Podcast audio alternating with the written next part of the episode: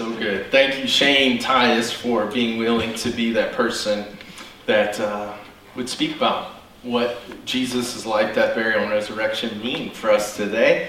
We're going to continue with our sermon series that's taking uh, that has taken what Shane has said and looking at it in even more detail.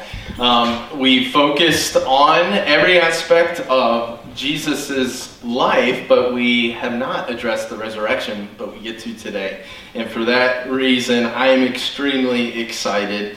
Um, I'm going to read to you um, Luke twenty-four, one through eleven. So let me read this passage to you. It's, it's one of the accounts of Jesus' resurrection. And then we're going to consider some things. So check this out. Luke twenty-four, one through eleven. Now on the first day of the week, very early in the morning, they and certain other women with them came to the tomb, bringing the spices which they had prepared. But they found the stone rolled away from the tomb. Then they went in and did not find the body of the Lord Jesus. And it happened, as they were greatly perplexed about this, that behold, two men stood by them in shining garments. Then as they were afraid and bowed their faces to the earth, they said to them, "Why do you seek the living among the dead? He is not here, but is risen. Remember how he spoke to you when he was still in Galilee, saying, 'The Son of Man must be delivered into the hands of sinful men and be crucified, and the third day rise again.' And they remembered his words. Then they returned from the tomb and told all these things to the eleven and to all the rest. It was Mary Magdalene, Joanna, Mary the mother of James, and the other women with them, who told these things to the apostles. And their words seemed to them like idle tales, and they did not believe them." So, um, what did Jesus accomplish in his resurrection? Here, here's the big idea that I want to communicate to all of you this morning. Through Jesus' resurrection, God unleashed his resurrection power into the world.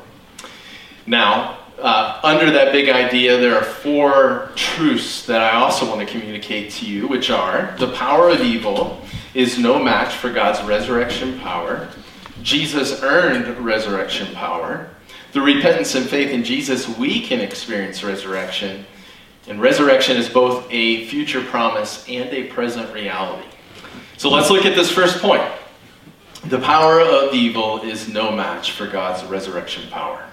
When you think of Jesus' arrest and his trial and his crucifixion, um, and you meditate on that, what you find is that those events were, were the absolute worst of what evil can do. Um, Jesus, who was flawless, experienced the greatest miscarriage of justice the history of the world has ever seen. Nobody was more deserving of reward than Jesus, and yet he was brutally and unfairly punished. No one was ever so worthy of honor, and yet he was so publicly humiliated, embarrassed, and shamed. No person ever before and ever since was so full of love and compassion and mercy, and yet was treated with such hatred and brutality. And, and so when you think about who Jesus was and then how he was treated, you realize that this was evil throwing its best punch at Jesus. However, and to me this is so amazing, little did evil know that as it was throwing its best punch at Jesus and was thinking that it was destroying God's power in Jesus, it was actually revealing and broadcasting God's power over evil. That's actually what was happening. Because when Jesus was raised from the dead, completely healed and whole, it was God proclaiming loudly and clearly, "Evil is no match for my resurrection power." This is, this is extraordinary, and here's why. You know what this means for us today?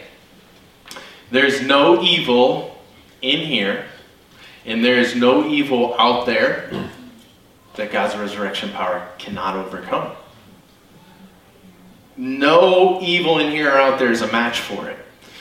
Uh, maybe you're thinking or you're listening online, you know, prove it. Well, when I was singing the songs that you just sang at our first service, there were these images of people in the room flashing in my mind. And I thought about the guy who was here at the first service that almost died from COVID. Almost died from COVID. Walking into this church for the first time since just getting back to work and growing stronger each day. God's resurrection power. I I thought of the people that are enslaved or were enslaved in that grave of sexual addiction and drug addiction that I was looking at, and how they're being raised to life through Christ's resurrection power. I looked at faces of marriages that have gone through hell, and yet God resurrecting them to new life. I could keep going on, and I could just look at all your faces right now, and a lot of you, I know your story, and I could point out God's resurrection power at work. For those who turn to Jesus, there is no power, no evil power that God can't overcome. This is remarkable. Secondly, Jesus earned resurrection power. How did he earn resurrection power? And what does his res- resurrection power consist of? Let's look at that first one, how Jesus earned resurrection power. Have you ever thought, why did God raise Jesus from the dead? Out of all the people that have walked on planet Earth over the course of human history, why did God choose to resurrect Jesus? Well, Romans six twenty-three states that the wages of sin is death, which implies that the opposite is true, right? What is the wage of a perfect life? It's eternal life. That's what it is. And so, Jesus, Hebrews four fifteen tells us, was without sin. He was flawless. He was perfect. Never once in thought, word, or deed did Jesus sin. And so what was his re- reward? Resurrection to life. Jesus earned it. His perfect life earned it. That's why, unlike every other person in human history who has sin, he didn't stay in the tomb. Acts two twenty-four, the Apostle Peter makes that very point. He says, but God released, referring to Jesus, him, from the horrors of death and raised him back to life, for death could not keep him in his grip. What keeps a person in the grip of death? Sin does. Jesus had none. Death could not hold him. Now, that's how Jesus earned resurrection power. What did his resurrection power consist of? Well, it consisted of his own resurrection, which he was raised to new life in a resurrected, glorified body, never to experience decay and death again. That's part of what his resurrection power consisted of. Also, Ephesians one twenty tells us that Jesus, after his resurrection, he walked on the earth and revealed himself to hundreds of people for forty days, and then he was then he he was exalted to the right hand of the Father in heaven, and and God then gave him supreme authority, ultimate authority over everything, everywhere. Ultimate authority was another uh, reward for Jesus's perfect life over everything. That's another thing that his resurrection power consisted of. A third thing that I want to mention to you is that Jesus' resurrection power consists of the ability to dispense that power to others.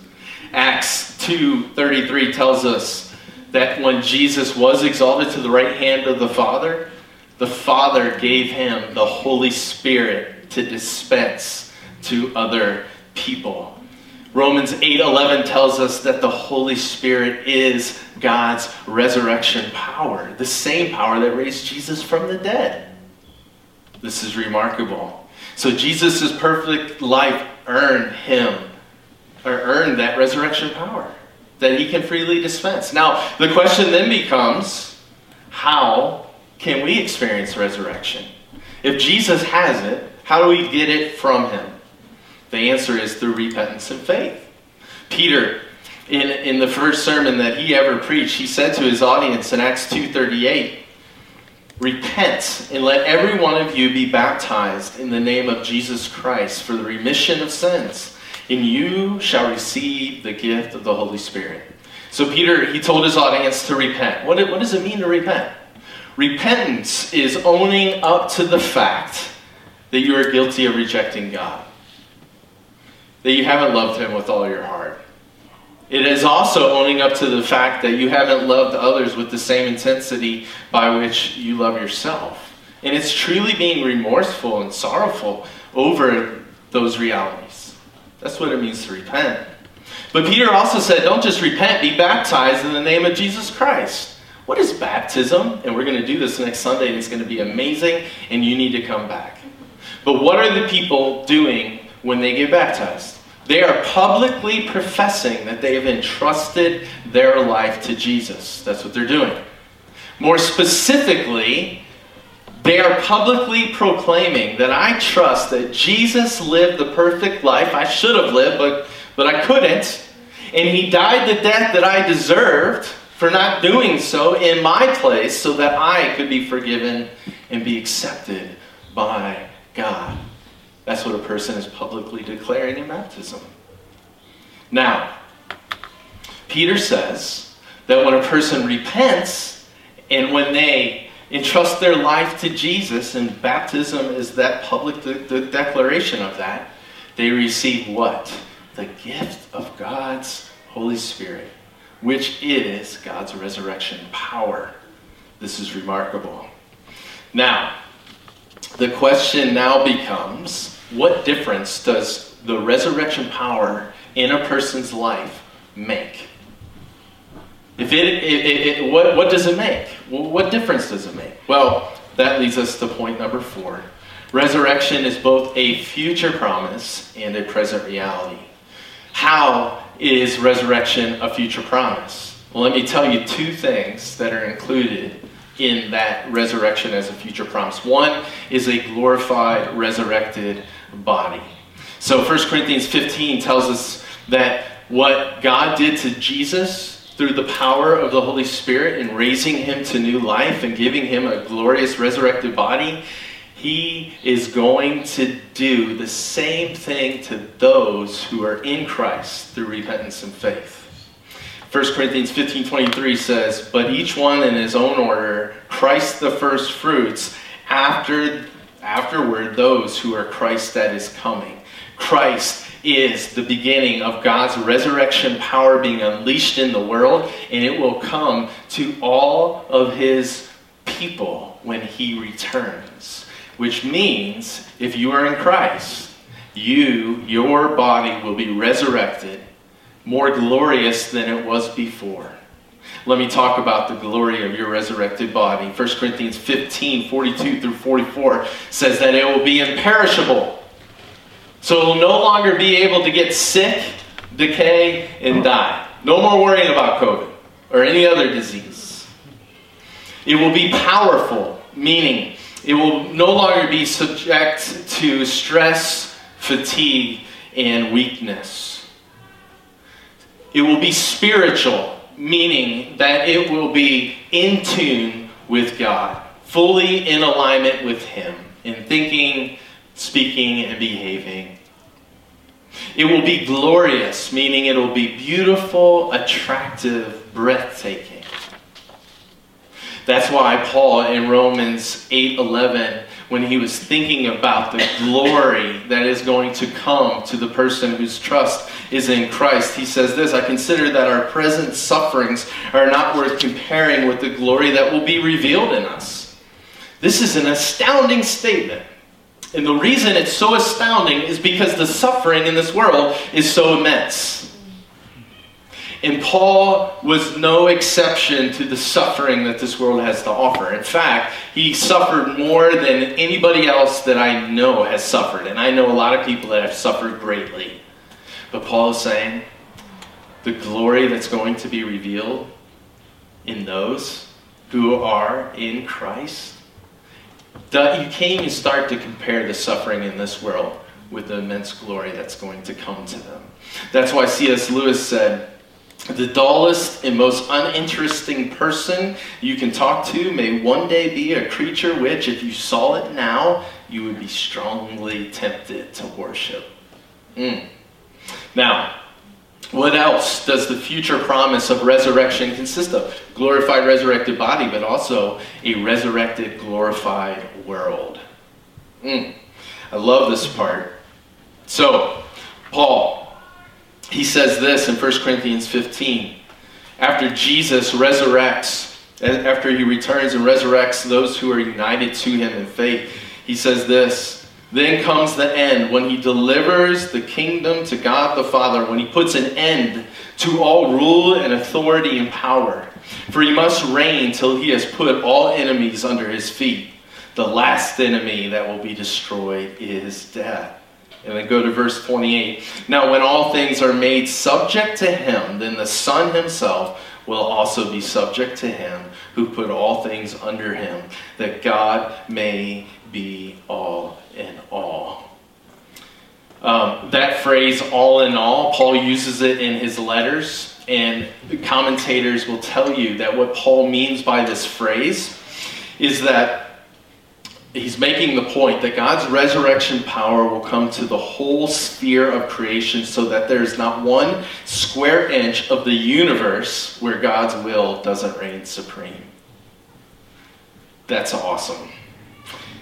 Or you could say, as Paul says in Romans eight, at last the creation itself, which is currently groaning under the weight of the curse of sin and death, it's going to be liberated from its bondage to decay and brought into the freedom and glory of being ruled by God's children in such a way that it won't, God's children won't rule it so that they destroy it, but it will lead to its flourishing. You see, God's resurrection power that he unleashed with Jesus' resurrection was always, and it has, it was meant to spread to an entire world, and is in the process of doing that. Right? Now, so that's the promised future for those who are in Christ, but does that mean then we just have to merely kind of survive until Christ's return? Does that mean like we just have to struggle now to keep our head above water and just wait? No, because resurrection is also a present reality. This is huge.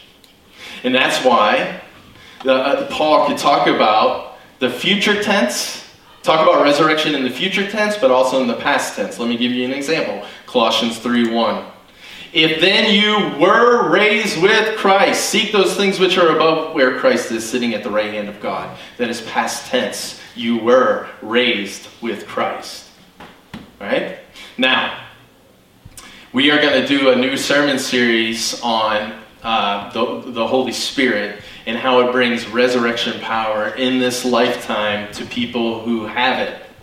Um, and we're going to be looking at the book of Acts, and we'll give what I'm about to talk about here briefly, we'll give it a much fuller treatment in that sermon series, so you need to come back for that. But let me just mention a few things of what the present reality of resurrection in the believer's life consists of. Heart, new spirit, new habits, new community, new purpose, new identity. And I already, when I was preaching this at the first service, thought of like two other things that I should have mentioned, and so this is not exhaustive. One being a new authority. We'll get to that in that new sermon series. So, briefly look at these. New heart.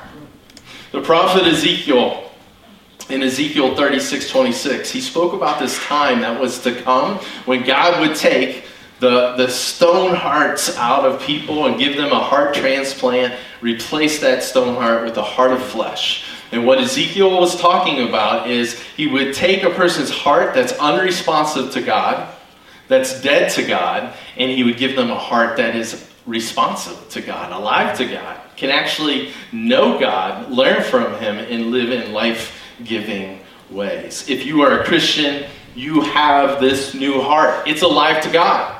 You know, you now desire him. You now want to please him. You now want to seek him. If you don't, you probably don't have that new heart, right? New heart. also Ezekiel says that God would give his people a new spirit. And the New Testament, again, talks about the, the work of the, of the Holy Spirit in particular. But remember, the Holy Spirit, if you are a Christian, you have it, because it comes to dwell in a person when they believe in Jesus. And you've got to remember, it's the exact same power that God created the world through and raised Jesus from the dead through. And so, this means, Christian, you are filled with an unrivaled, unmatched power to actually live a godly life that your new heart now desires to live. Um, the image that came to my mind was a nuclear power plant. That's what you are as a believer. That's the kind, I mean, that power, you know, pales in comparison to the power that's in you. That's why the Apostle Peter, he said to uh, Christians that he was writing to, Second Peter one, two through four, grace and peace be multiplied to you in the knowledge of God and of Jesus our Lord. Check this out. As his divine power has given to us all things that pertain to life and godliness. Do you realize that through the Spirit you have all things that you need for life and godliness? Through the knowledge of him who called us by glory and virtue, by which have, it, have been given to us exceedingly great and precious promises, that through these you may be partakers of the divine nature, having escaped the corruption that is in the world through lust. See, what happens is when you're given a new heart and a new spirit, guess what happens in your life? New habits. New habits. Because you have God's divine power pulsating through you. And so more and more, you naturally and automatically think and speak and act in ways that are according to God's divine nature. It's wonderful. What's more is you start to engage in habits that actually train you in godliness. Things like Bible reading and study and meditation. And as you do that, you find that it makes sense to you. When before it didn't, when you didn't have a new heart and a new spirit, it just, the Bible just made, it just confused you. But now it's starting to make sense. And you find those words precious and life-giving. If this is not true of you, you probably don't have a new heart yet. You also want to engage through God, engage with God through prayer. You want to talk to him. You want to listen to him. You want to come and you want to worship with God's people. That's another habit, corporate worship. Because you find when you're gathered with God's people, God is present in a very special way. And as you do it, you find yourself being transformed in the process. And as you engage in these habits, this is what happens. And I didn't miss the, I didn't mention this at the last service, but I should have. We discover our worry being killed and resurrected as peace. We find our fears being killed and resurrected as courage. We find our hurts being killed and resurrected as healing and strength. We find our insecurities being filled and resurrected as security. We find our discontentment being put in the grave and contentment rising up. We find hatred and bitterness being killed and buried. And in its place, we see forgiveness blossoming in us. New heart, new spirit, new habits, new community. Resurrection right now involves being resurrected into a new community. The body of Christ, the church. And what you find, if God's new heart is in you, you want to be with this new community. Is it always easy? No. Because we all have quirks and personality traits that can rub us the wrong way. But, despite that, you still desire to love and serve this new community. And you desire to be loved and served by it. And what you find, as you mutually serve one another, we all progress more and more to look more like the glory of Jesus. New purpose. Last thing I'll say with, with this. So we're resurrected to a new purpose in this life. Our relationship when we are in Christ, it changes with the world. We become Christ's ambassador to it. We want other people to know Jesus' resurrection and the power of it. And so we are committed to sharing it with other people and calling people to turn in repentance to Jesus so that they can, in faith, receive the gift of the Holy Spirit. We also, because we know what future is, is coming, we know that we know the future, we also look at our work differently, and we think, man, how can I bring God's promised future into the present in a substantial way? By how I do my work, by how I do my uh, education job, my, my uh, construction job, my teaching job, my coaching job, my accountant job, whatever it is. We want to be foretaste of the world that is to come. In how we live, in how we work, in how we play, in how we give, how we rest, our relationship to the world changes. So, what am I describing here? New heart, new spirit, right? New habits, new community, new relationship to the world. What am I describing? I'm describing an entire new identity. That's what I'm describing. You see, what Jesus does currently in our life right now, it's not a little bit of patchwork to an already okay life. No. He totally kills the old way of life, and he resurrects you to a completely new life that will culminate with God's, you know, promised future. And that's why the Bible uses the metaphor born again.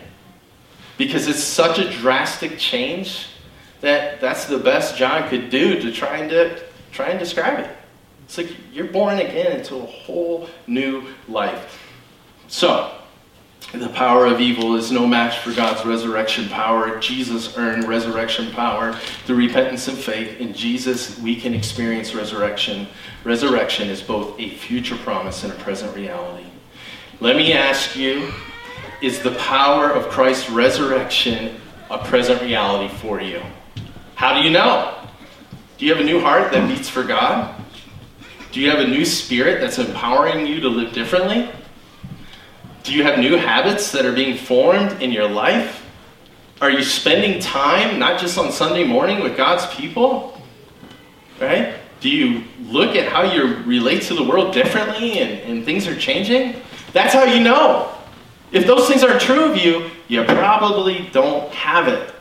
But you can come in repentance, in faith, receive the gift of the Holy Spirit, be raised to new life, and have the promise that the best is yet to come.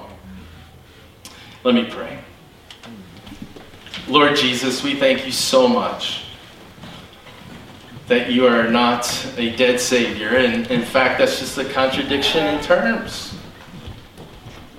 You are a Savior because you are living. You're alive. And you can raise us to new life, now and in the future. Lord, I pray that if there's any person that is not experiencing your resurrection power, that they would turn to you in repentance, and that they would ask you to come in by the power of your Holy Spirit and totally resurrect them to new life.